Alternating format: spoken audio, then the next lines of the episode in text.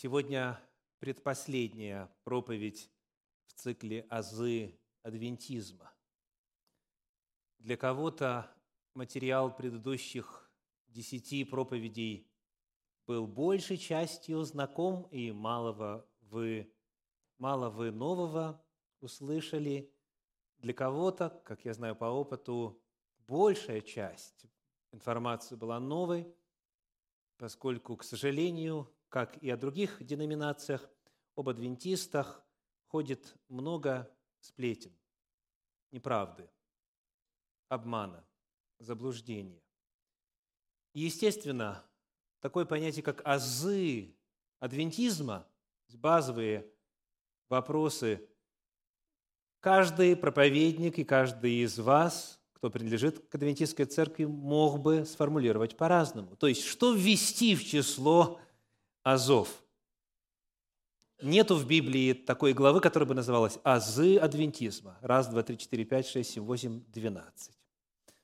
Поэтому, конечно же, эти проповеди могли быть другими с точки зрения тематики и с точки зрения содержания. Я делюсь официальными документами, я делюсь содержанием Священного Писания и тем, что считаю лично для себя основополагающим, без чего невозможно разуметь Божью Церковь. Но, естественно, понимаю, что у другого проповедника и набор тем, и в определенном смысле содержание тем могли бы немножечко отличаться, потому что адвентизм – явление обширное, и что вместить, а что исключить из цикла проповедей – это всегда нелегкий вопрос. Тем не менее, мы с вами последние две проповеди исследовали, что Священное Писание говорит о феномене пророчества. Проповедь называлась «Дар пророчества», это была девятая проповедь, и десятая называлась «Пророческая преемственность». И вот сегодня еще одна проповедь, связанная с феноменом пророчества, а именно «Книга» с большой буквы, и книги с маленькой буквы. Книга и книги. Книга – это, естественно, Библия, Священное Писание, Слово Божье, ну, а книг других много. То есть, если мы с вами принимаем истину Священного Писания о том, что дар пророчества будет сопровождать Церковь Божью до самого конца истории, то тогда появляется вопрос, а как относиться к тому, что пишут пророки, которые живут уже много столетий спустя, после завершения канона Священного Писания. Как относиться к тому, что они говорят, что они, скажем, записывают на аудио, видео и так далее. То есть, как относиться к этим пророчествам, к этим откровениям в сравнении с Библией? То есть, каково соотношение канонических богодухновенных книг и иных Богом посылаемых пророчеств, Богом посылаемых откровений, которые не являются частью Священного Писания. Вот об этом попытка поговорить сегодня. Наша тема, повторю, называется «Книга и книги. Как другие пророчества, появившиеся после завершения канона Священного Писания, соотносятся с самой Библией непосредственно». Хочу пригласить вас в попытке ответить на этот вопрос. Прочитать из книги «Числа», из двадцать первой главы, стихи четырнадцатый и пятнадцатый. Книга «Числа», двадцать первая глава, стихи четырнадцатый и пятнадцатый. «Потому и сказано в книге браней Господних, Вагеб в Суфе и потоки Арнона, и верховье потоков, которое склоняется к Шебет-Ару, и прилегает к пределам Моава». Мы узнаем, что в Торе Господней, в Пятикнижье Моисеевом, цитируется какой-то документ, какая-то книга, которая называется как «Книга браней Господних». Как вы думаете, Моисей относится к содержанию этой книги, когда пишет Пятикнижье? Каково отношение богодухновенного пророка Божия Моисея к книге «Брани Господних»? Чем он эту книгу считает? Он считает ее истинной, правда? Потому что он ссылается на нее в качестве подтверждения и обоснования определенного эпизода. То есть в соот... написано в соответствии с тем, что написано вот в той самой книге. Потому и сказано. То есть он приводит ее как аргумент состоятельный, как документ достоверный. И тем не менее, кто-нибудь из вас встречал в перечне шестидесяти шести книг Священного Писания книгу с таким названием? Книга «Брани Господней». Ее нет. Ее нет. На нее есть только ссылка, и есть маленькая цитата оттуда.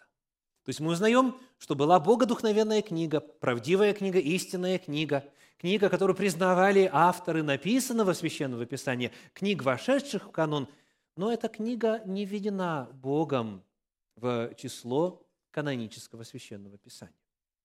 Посмотрим на книгу Иисуса Навина, десятую главу, тринадцатый стих. Иисуса Навина, десятая глава, тринадцатый стих. «И остановилось солнце, и луна стояла, доколе народ мстил врагам своим. Не это ли написано в книге праведного? Стояло солнце среди неба и не спешило к западу почти целый день». Еще одно интересное заявление. Какая книга еще была? Книга праведного. Была ли эта книга правдивой, достоверной? Да. Потому что в описании победы Израиля, здесь, в этой битве, когда Бог явил свое чудо, идет ссылка о том, что это описано вот в той и той книге. Книга «Брани Господних». Книга богодухновенная, книга достоверная, книга истинная, книга Божия. Но вновь вопрос, пошла ли она в канон Священного Писания? Не вошла. Не вошла. На эту книгу ссылается также вторая книга Царств, первая глава, стихи с семнадцатого по девятнадцатый. Вторая книга Царств, семнадцатая, первая глава, стихи с семнадцатого по девятнадцатый. «И оплакал Давид Саула и сына его Иоаннафана сею плачевную песнью, и повелел научить сынов Иудиных луку, как написано в книге праведного, и сказал: красота твоя, о Израиль, поражена на высотах твоих, как пали сильные», и так далее. То есть еще один богодухновенный автор использует цитату из книги праведного, а этой книги нету в каноне Священного Писания. Посмотрим теперь на апостольские писания. В первой книге В первом послании апостола Павла к Коринфянам, в пятой главе, в девятом стихе Павел пишет так. первое Коринфянам пять, девять. «Я писал вам в послании не сообщаться с блудниками». Чем это заявление интересно? Скажите, откуда мы прочли, из какой книги? Из первого послание апостола Павла Коринфянам, да? И в первом послании апостола Павла Коринфянам он пишет: «Я писал вам в послании». Заключаем, что первое послание не было первым, а минимум вторым.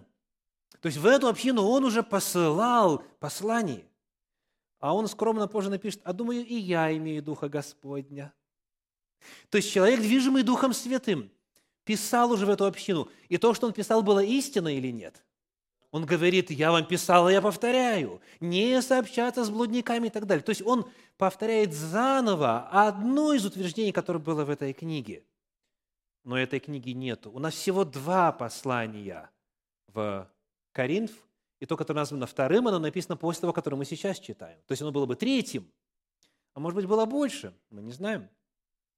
Еще один отрывочек. Послание апостола Павла в Колоссы, четвёртая глава, шестнадцатый стих. Колоссянам четыре шестнадцать. четвёртая глава, шестнадцатый стих.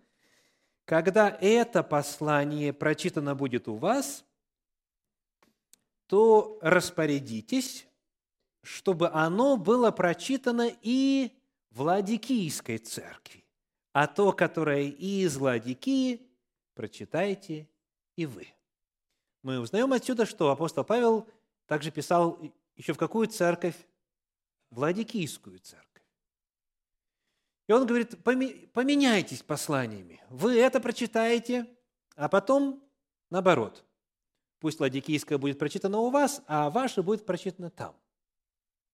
То есть открываем мы список, открываем содержание апостольских писаний, находим всего два послания к Коринфянам, и не находим послание к лаодикийцам. Они не вошли в канон Священного Писания. О том, как книги вошли в канон, каким был процесс созидания канона Библии, у нас есть отдельная проповедь из цикла о Библии. Мы подробно изучили, как слагался канон Танаха, то есть книг от Бытия до в нашем расположении стандартном синодальной Библии до пророка Малахии, то есть тридцать девять книг, как это стало каноном, и как слагался канон апостольских писаний, так называемого Нового Завета. То есть и на эту тему, и на вторую есть проповеди. У нас сейчас разговор о другом. Мы знаем и верим, и можем на основании Библии продемонстрировать, что Бог созидал канон Священного Писания. Господь повелевал какие-то книги складывать в храме, складывать во святилище, складывать вот там, во святая святых изначально, там пред лицем Господним. А в отношении других книг Бог такого повеления не давал. Были и другие пророки, которые писали. Я привел только несколько примеров. Но Господь, смотря в будущее, не счел нужным их труды включить в канон Библии. А слово «канон» означает что? Мерило. Мерило. Это то, чем проверяют все остальное. То есть было много всего иного написанного, что не включено Всевышним в канон Слова Божия. Итак, что мы с вами имеем? В истории народа Божия, наряду с книгами, которые Бог предназначил для канона Священного Писания, были и другие богодухновенные книги.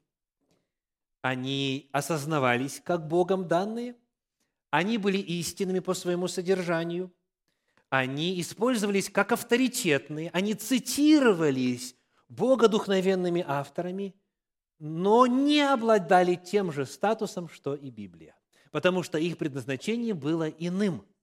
Они не были введены Господом в канон, поскольку они не предназначались для пользы народа Божия на все века. Итак, это первый и главный важный факт, который нам нужно знать в сегодняшней проповеди. Повторим, есть Библия, которая написана богодухновенными Божьими мужами. А есть другие книги, написанные тоже богодухновенными Божьими мужами и женами, добавим. Но одни Бог решил сделать частью Священного Писания, а другие нет. И никогда между каноническими книгами и неканоническими богодухновенными книгами, я сейчас не говорю о неканонических небогодухновенных книгах, я не говорю об апокрифах, кому это интересно, у нас тоже есть соответствующая проповедь в указанном цикле. Я говорю именно о тех, которые засвидетельствованы как Богом данные. Между этими двумя видами книг всегда было различие.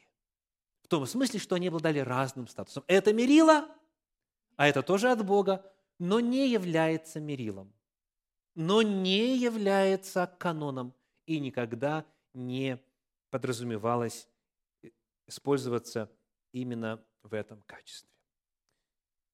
Вот сейчас мы подошли к огромному корпусу литературы, который вышел из-под пера Елены Уайт. И в цикле проповедей азы адвентизма Очень важно прояснить, во что адвентисты верят в отношении Елены Уайт и статуса ее книг, а во что они не верят. Итак, вот официальная позиция Церкви адвентистов седьмого дня в отношении трудов Елены Уайт. Это основное верование номер восемнадцать, которое можно найти на любом официальном веб-сайте Церкви. Цитирую. «Священное Писание свидетельствует, что одним из даров Святого Духа является пророчество. Этот дар является отличительным признаком Церкви остатка, и мы верим, что он проявился в служении Эллен Уайт». Ну, собственно, все понятно, но просто подчеркну.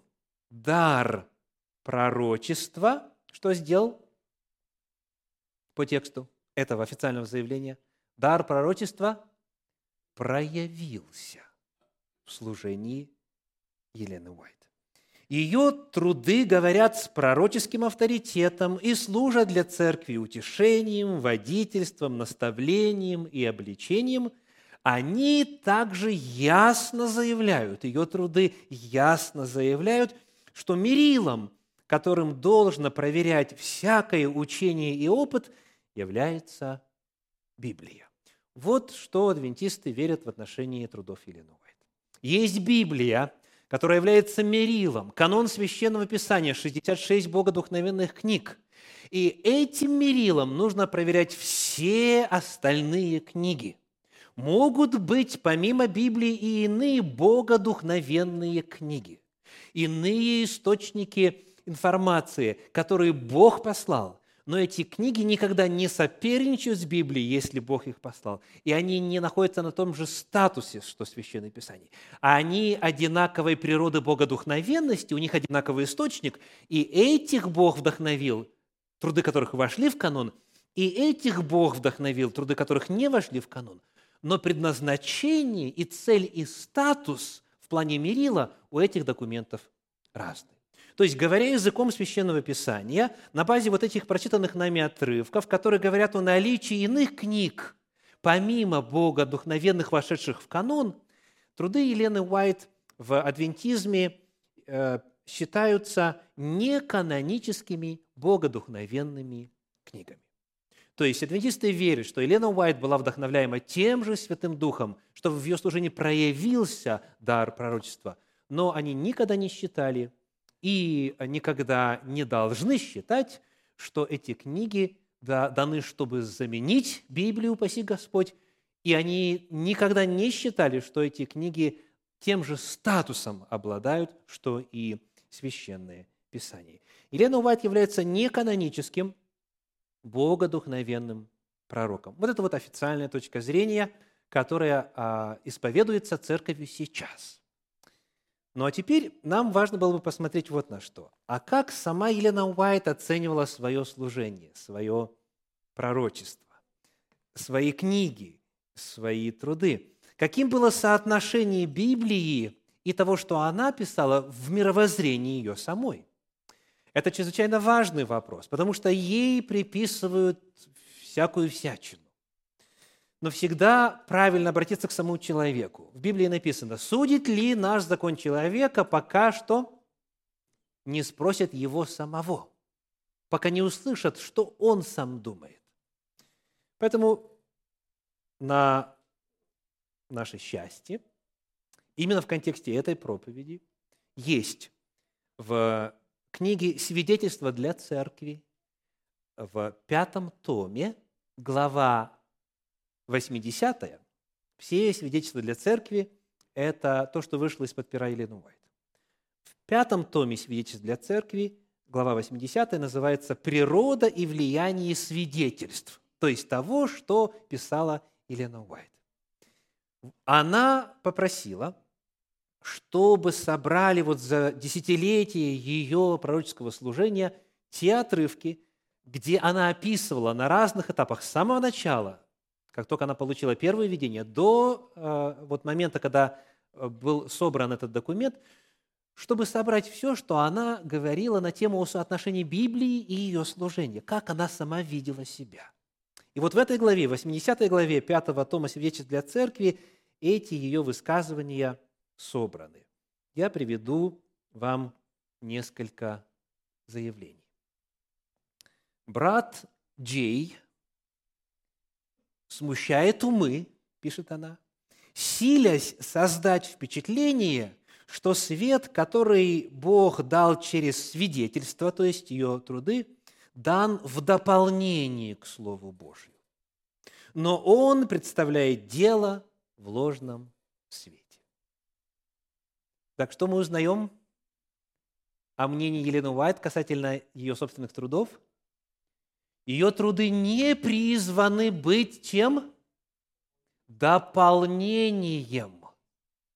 Они не являются дополнением к Слову Божию.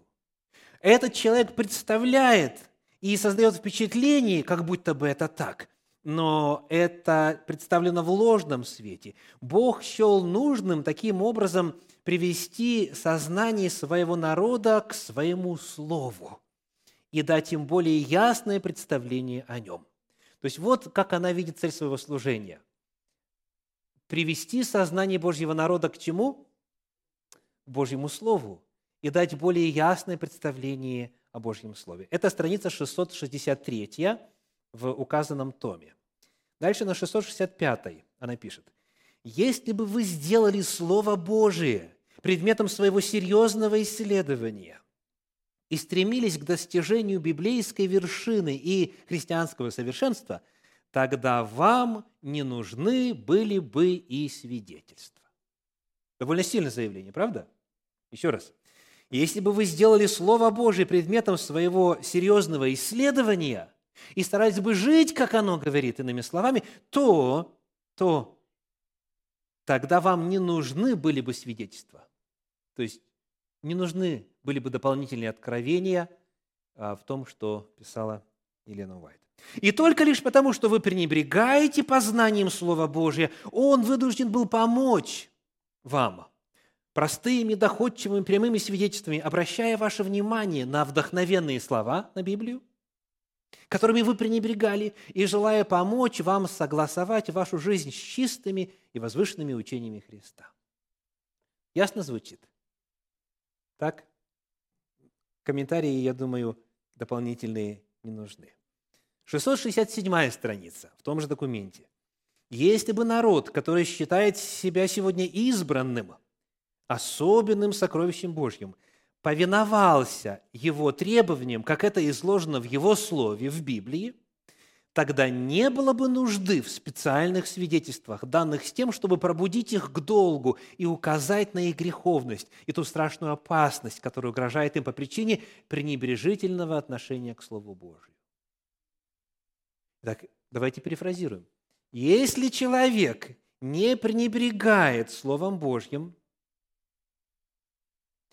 если он надлежащим образом к нему относится, то у него не было бы нужды дополнительных свидетельств. Так написано. То есть предыдущее заявление и вот то, то, которое я только что прочел, показывает, что главная проблема в народе Божьем какая? Изучение Священного Писания с целью его разуметь и по нему, и в соответствии с ним жить. Если бы вы сделали Библию вот тем, чем она должна быть в вашем опыте, пишет Елена Уайт, тогда не были бы нужны мои свидетельства. шестьсот девяносто первая страница, там же, в том же томе. Если свидетельства не соответствуют Слову Божию, тогда отвергните их. Это Елена Уайт написала. Если свидетельства не соответствуют Слову Божьему, тогда отвергните их. Это последний абзац в этой главе. Очень сильные слова, очень смелые слова. Елена Уайт призывала людей исследовать Священное Писание и помогала им, и направляла их к этому. И призывала, если я пишу что-то не в соответствии со Словом Божьим, не принимайте, отвергайте. Теперь, когда мы показали на материале того, что сама Эллен Уайт писала, как она воспринимала соотношение своих трудов и Библии, Священного Писания. И я приглашаю вас прочесть всю ту главу. Естественно, в этой проповеди у нас нет времени прочесть все. Давайте теперь посмотрим. А что в отношении кафедры? Вот у нас такая кафедра, которую мы используем с легкой руки наших арендодателей. Нравится вам такая кафедра? Спасибо тем, кто ответил, да? Выполняет свою функцию. Я сейчас буду использовать слово «кафедра» в метафорическом смысле. Неважно, вот это вот деревянная, или стеклянная, или, или алюминиевая, или какая другая. То, что написала Елена Уайт, и содержание вести с кафедры, когда речь идет именно о проповеди. Потому что с кафедры много чего делается. И объявление, и пение, и пошло-поехало. То есть кафедра многофункциональна. А вот когда звучит проповедь Слова Божия, или когда звучит то, что должно быть проповедью Слова Божия, то, что призвано быть проповедью Слова Божия, как там должен решаться вопрос использования трудов Елены Уайт? Мы спросим ее саму. Это всегда безопаснее всего. Елена Уайт, что ты, дорогая сестра, думаешь о том, как использовать твои труды в проповеди, в общественном служении? Интересно было бы узнать. Слава Богу, у нас есть на эту тему немало. Читаю. тысяча восемьсот девяносто четвёртый год, письмо одиннадцатое. В общественной работе не выставляйте на вид и не цитируйте то, что написала сестра Уайт, в качестве авторитета для поддержки своей позиции. Это не увеличит доверие к свидетельствам. Пока сделаем паузу. Значит, говорит ли она, что нельзя ее цитировать в проповеди? Нет, не говорит. Она говорит, читаю снова, в качестве авторитета для поддержки своей позиции меня, пожалуйста, с кафедры не цитировать. А что цитировать? Приводите свои доводы ясные и простые и из Слова Божия. Так говорит Господь, это самое сильное из свидетельств, которое вы можете представить людям. Пусть никто не приучается смотреть на сестру Уайт, но на могущественного Бога, который дает наставление сестре Уайт. То есть, если приводятся какие-то высказывания из ее трудов, они должны приводиться не в качестве обоснования тезиса. Человек не может выйти и сказать: «Вот истина Божья, потому что так написала Елена Уайт». Елена Уайт запрещала такое цитирование своих трудов. А какое цитирование не запрещено? Которое является иллюстрацией и подтверждением того, что уже извлечено из Священного Писания. Это называется иллюстративное цитирование. Когда с этой кафедры цитируется книга Александра Меня или Уильяма Баркли, или из иудейского комментария Санчина, или из блаженного Августина или Фомы Аквинского, и кого ты только не назовешь, то эти цитаты не должны приводиться в качестве доказательства истинности, а только лишь в качестве чего? Иллюстрации уже выведенной, извлеченной и доказанной истины из Священного Писания. Не цитируйте то, что написала сестра Уайт, в качестве авторитета для поддержки своей позиции. Еще один документ – книга «Евангелизм», страница двести пятьдесят шесть, автор Елена Уайт. Свидетельство сестры Уайт не следует выносить на передний план. Безошибочный стандарт – это Слово Божие. Свидетельства не должны занимать место слова, слово с большой буквы. Пусть все доказывают свои взгляды писаниями и обосновывают каждый пункт, о котором заявляют, что это истина, открытым Словом Божьим. Ясно сказано?